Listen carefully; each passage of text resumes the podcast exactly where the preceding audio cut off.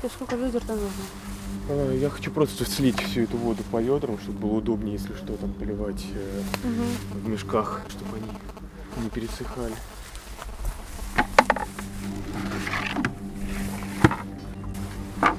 Ты прям так решил? Ну да. Леш, ты сейчас пойдешь пробовать, да? Ну, я да, просто. Я пойду тогда с тобой пробовать. Вот он был высотой примерно в мой рост. Довольно крупный.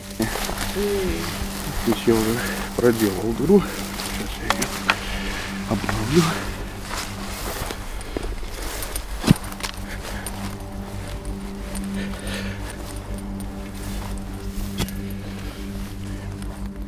Большим это не нужно, а маленьким, ну и все, и придавливаю его тоже мечом.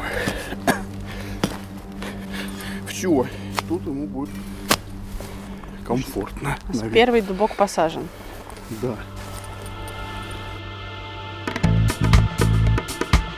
Куда смотрит Гринпис?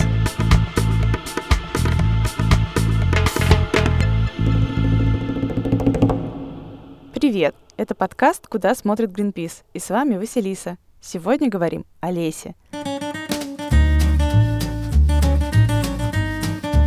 Наверняка вы замечали, что сейчас все кругом отчитываются, в том числе про лес. Говорят о каком-то невероятном количестве высаженных деревьев. Посадили олимпиард сосен в таком-то лесничестве. Высадили сотни тысяч дубов в таком-то крае. Столько-то регионов приняли участие в акции по посадке леса. Примерно так же МЧС на лесных пожарах рапортует о тоннах воды, что они сбросили с самолета, которые не помогают. С триллионом деревьев, это такой международный проект, ровно та же история. Если просто сажать лес, а потом не следить за новым лесом никак, ничего хорошего из такой посадки не вырастет. Наше с вами время, силы и даже налоги тратятся на бессмысленные посадки, а леса больше не становится, все гибнет. Мы с коллегами устали на это смотреть, честно. Все почему-то забывают, что посадить лес не значит его вырастить. Ведь лесам нужен уход, а не отчеты и точно не губернаторы с ленточками. Безусловно. Э, И те, кто маломальски имеет отношение к лесным специальностям, знают, что прежде чем э, посадить новый лес, создать лесные культуры, делается проект. Под каждую, даже небольшую посадку, проект лесовосстановления. Раньше назывался проект лесных культур. Это Виктор Гришенков, директор национального парка Угра. Надо хорошо продумать. Надо учесть риски, надо учесть рельеф, надо учесть механический состав почв, чтобы понять, как вот в этом конкретном месте добиться оптимального результата при минимуме затрат. Нас уже второй год принимает у себя национальный парк Угра в Калужской области. Лес в нацпарке выращивают давно. Это большой опыт и знания у людей есть. И вообще здесь люди замечательные, охраняют наши посадки от огня, то есть действительно ухаживают за лесом. А еще сотрудники парка доверяют нам, что очень важно. Они дают нам возможность спокойно выращивать защитный лес по наиболее подходящей для этого технологии. Они дают нам возможность проводить эксперименты, тестировать новые технологии и передавать годы опыта всем, кто хочет знать о лесе больше.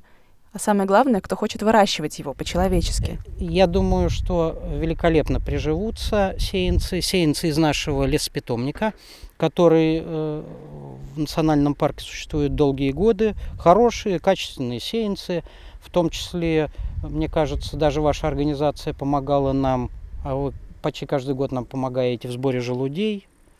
Вот из хороших, доброкачественных желудей великолепный посадочный материал. Двухлеточки приживутся великолепно. Есть еще не, некоторое количество крупномера, которые вы привезли, и которые, ну, как известно, хуже приживается. Ну, попробуем. Не приживется тоже результат.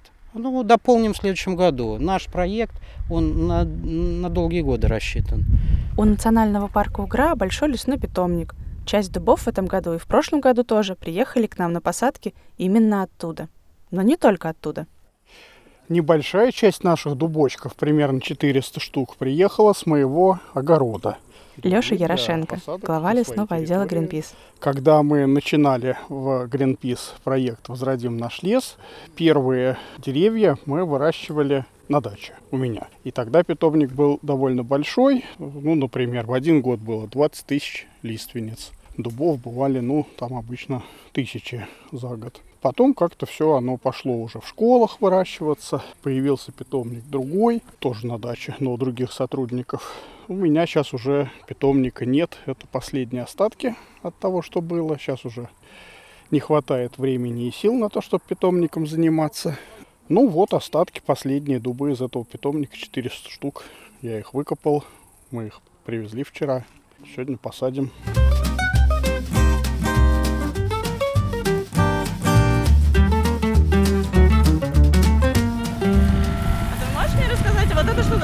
такая? А? Вот это что за штука красная? Экскаватор. Мини-экскаватор? Да. Себе. А он что делал сегодня? Вот будет сейчас микроповышение делать. А, вот здесь такие Да. небольшие холмики. Такие милые холмики. Прям аккуратные, которые сделал экскаватор. Здорово. У них будут маленькие дубочки. Пока наша техника работает, я пойду проверю дубочки. У них тут выделен отдельный уголочек. В теньке. Ох ты, я чуть не упала. Ух ты, какие большие. Прямо они такие классные. Они стоят в теньке. Они политы. Периодически ну, добавляем им водичку, чтобы было не так сухо. Стоят, ждут, когда завтра приедут люди и будут их сажать. Смотрите, поскольку сейчас сухо, а э, дубы большие, дубы, значит, в ведро не влезают, то есть их, ну, их нереально в ведре нести. Мы берем мешок. Мешок желательно, чтобы он был внутри мокрый. Берем немного дубов, ну, допустим, там десяток, вытаскиваем прямо отсюда и кладем их в мешок, да? Вы- вы- вынимаем каждый из мешка только для посадки, да? То есть ни в коем случае долго не держим корни открытыми на воздухе, потому что они очень быстро в такую погоду подсыхают и погибают. Вот мы взяли примерно десяток и идем туда, куда, туда, где будем сажать. В этом году мы сажали лес тремя способами. В целину, на склоне у речки, как в прошлом году, а на поле у оврага, в небольшие холмики и в отвалы борозд. Вот то, что я рассказывал, микроповышение. Вот они идут сюда. Значит, а, в микроповышение мы сажаем маленькие дубки из питомника нацпарка. Ну и мы рассчитываем, что эти маленькие дубки, они получат хорошее конкурентное преимущество по отношению к траве за, за счет того, что вот он сразу приподнят на там 15-20 сантиметров. Ну и плюс э, на перевернутой дернине трава, конечно, не будет расти так быстро, как она растет, ну даже просто на, вы- на перекопанном участке. Но это эксперимент, это всего будет штук 50 таких дубков. Посмотрим, что получается. А, Часть, часть дубов мы сажаем в отвалы борозд для того, чтобы э, посаженные саженцы смогли конкурировать с травой.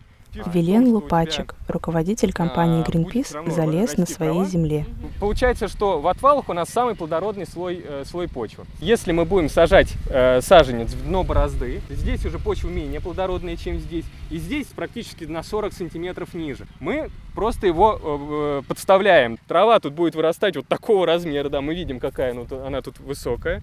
Вот, она будет э, с двух сторон затенять наши саженцы, а потом еще э, зимой снег это все придавит, придавит саженцы, и, в общем, э, может их обломать и сломать. И, в общем, это практически все бесполезное дело. И, к сожалению, это обычная практика у нас в стране. И большая часть, в общем, того, что так сажается, таким способом в дно борозды, оно, оно погибает. Вдоль посадок надо было скосить траву. И сейчас как раз наш волонтер Олеся как раз занимается тем, что окашивает наши будущие посадки. Привет! Он такой маленький-маленький, желтенький трактор, но он прям мега крут.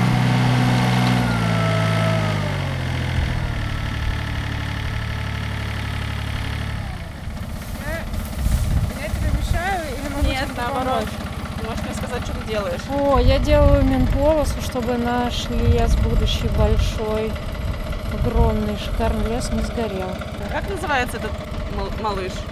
Его зовут Малыш Трактор. В общем-то, это универсальный трактор, чтобы делать всякие пожарные штуки, ментолосы, окашивания и все прекрасные дела. Он просто перековыривает почву, чтобы вы руками это не делали. Он перековыривает почту, еще он возит тяжести, которые мы иногда не можем протащить через болото. И, в общем, классная штука. Стой, пожалуйста, если вдруг когда-нибудь перед ним. Да, перед ним не стоит стоять, это точно.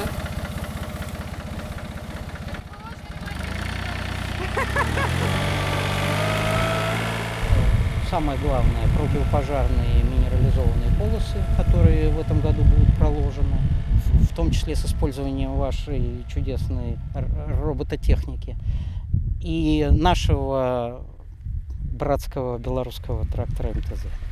Прямо сейчас у нас работает э, трактор с, плугом от нацпарка. Они сделали вот такую мин, минполосу, которая будет ограничивать наши посадки и будет защищать их от огня.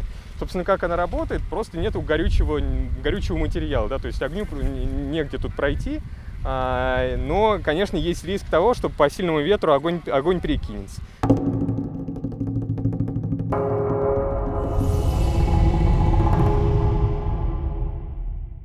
Многие посадки в нашей стране уничтожает огонь. То есть одни хорошие люди сажают лес, а другие, чуть менее хорошие, поджигают траву и сжигают этот лес. Так, в апреле кто-то поджег траву через речку от наших посадок. Погода сухая, и огонь быстро перекинулся через Кванку, прошел по всем нашим дубам. Сотрудники нацпарка остановили огонь, но дубы сильно пострадали. Выжившие деревца слишком ослабли, чтобы самостоятельно соперничать с травой вокруг. Им света не хватает, поэтому мы им помогаем. То есть вы находите один, и от него начинаете уже плясать, зная, что они где-то в двух-трех метрах, иногда в четырех. Ну, в общем, примерно так рассыпанные на относительно одинаковом расстоянии друг от друга. Таня Хакимулина, специалист лесного отдела Greenpeace. А на каком диаметре вокруг надо траву обдирать? Ее не нужно даже обдирать, ее нужно придавить. То есть, а, я сейчас, наверное, быстро не найду вам. Чтобы у наших погорельцев было достаточно света, траву вокруг них стоит прополоть и примять. А чтобы следующей весной отыскать дубы на склоне, мы решили помечать их колышками. Вот, в общем, находите дубочки. Я не ожидала, что это будет так сложно. Если уже нужен какой-то интеллектуальный труд, а не, знаешь, просто там воткнуть лопату, это, ну, каждый может, а вот внимательность. Оля Балашова, руководитель лесных интернет-проектов Greenpeace. Вот здесь было бы отличное место для дубочка, которого я еще ни одного не нашла. Это все мне напоминает игру «Морской бой». Или, как сказала Полина, найди иголку в стоге сена. Нашла маленький прям дубочек. Если специально не искать, можно проглядеть. Поэтому тут надо от него убрать траву подальше. Лето было достаточно полное событий, теплое. И трава тут выросла. Ого-го. Дадим ему света и воздуха. По маленькому кругу мы пропололи, по большому просто протопчем. И готово. Осталось только поставить колышек. Нашел? Да. Не я нашла, Катя. Катя нашла. Глазастая. Это Йос, логист лесного отдела Greenpeace. Лучший забивательный инструмент. Да вообще. Слушай, так быстро. Ты Катина забивательный. Слушай, полполя в колышках. Так здорово. Настолько И это тяжело. еще с учетом того, что там на самом деле еще не хватило, там, мне кажется, еще больше как-то. Да, да, да. Еще, еще. вырос. Еще работать работать.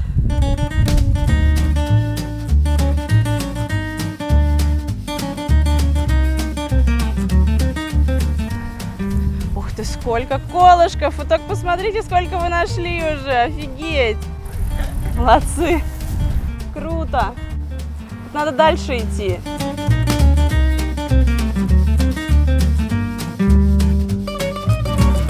Нельзя просто так взять и пойти в лагерь. Обязательно по пути к лагерю найдешь склад колышков, а они еще нужны другим, поэтому придется возвращаться. Я надеялась, что я все сделала за сегодня.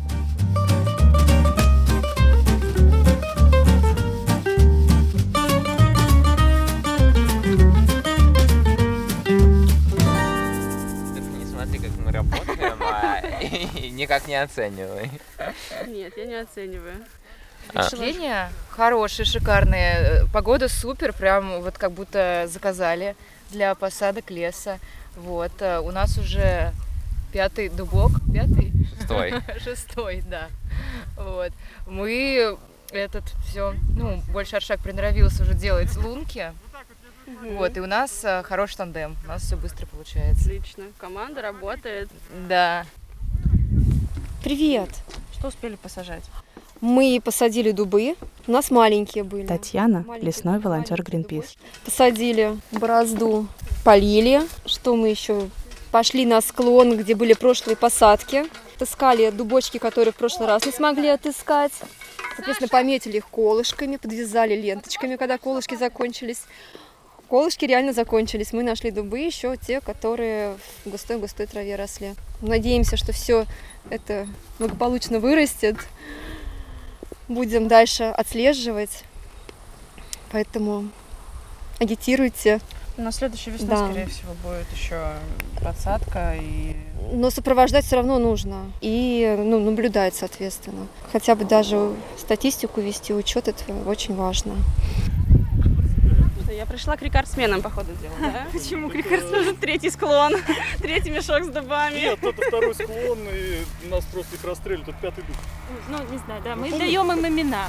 О, отлично. Так что, мне кажется, стоит, это прикольно. У нас есть Тимирлан. Регул, еще Пуговка. Кн- Пуговка. И последним как ты? Ну, Я не помню.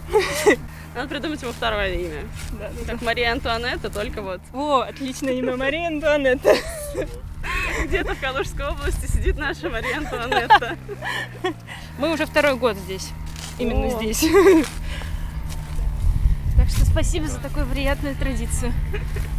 Вам спасибо. У нас это еще надолго. Эти дубки будут еще, да? С ними что-то еще ж потом делать надо будет, да? К ним потом мы будем подсаживать другие широколиственные культуры. Здесь будет весной, скорее всего, вахта, чтобы не повторился апрель этого года. Пожар, да? Да, вот через речку, получается, на том склоне кто-то решил пожечь траву, и просто огонь перешел на склон. Ну, это, это же такое традиционное русское желание. Че бы не пожечь траву? Ну Шашлыки надоели, давайте просто пожжем траву. К сожалению, очень часто так бывает, что сажают люди лес, а он приезжаешь на следующее лето, то там ничего нет, потому что кто-то решил пожечь траву. Вообще здесь какая-то более рыхлая земля, чем та, которая вот на том склоне была. Да, по ощущениям здесь прям вот мя- мягко. Меня везде преследует трактор, косилка, еще один трактор. Они тоже хотят в звук. подкаст? Они тоже хотят в подкаст, да. Ну, Больше всех.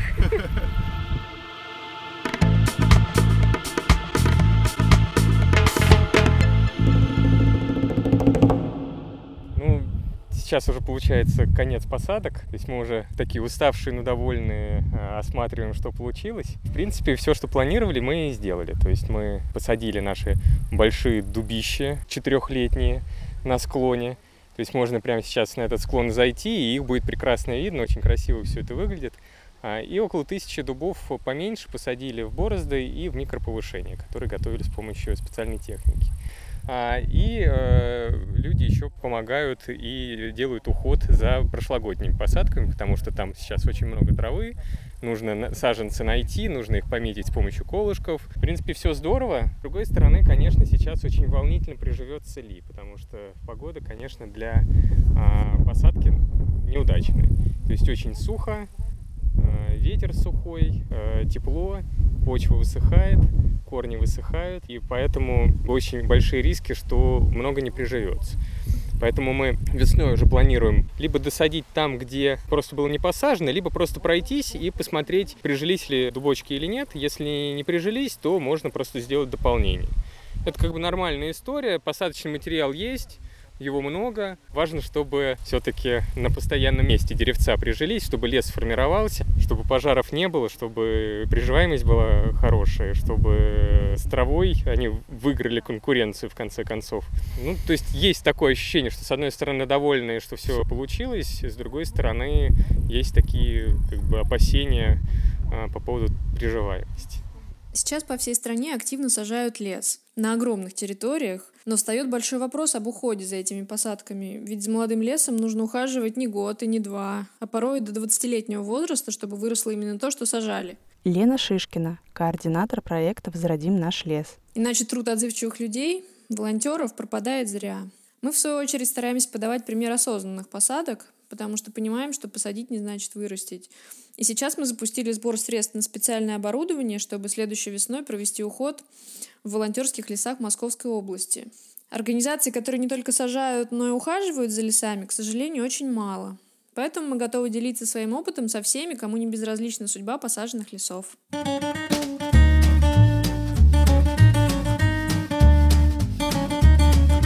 Все лесные ссылки прикрепила в описании подкаста. А мы с коллегами готовы рассказывать о лесе больше. Только спрашивайте. Спасибо, что слушаете наш подкаст. Надеюсь увидеть вас в лесной команде уже весной. Берегите себя.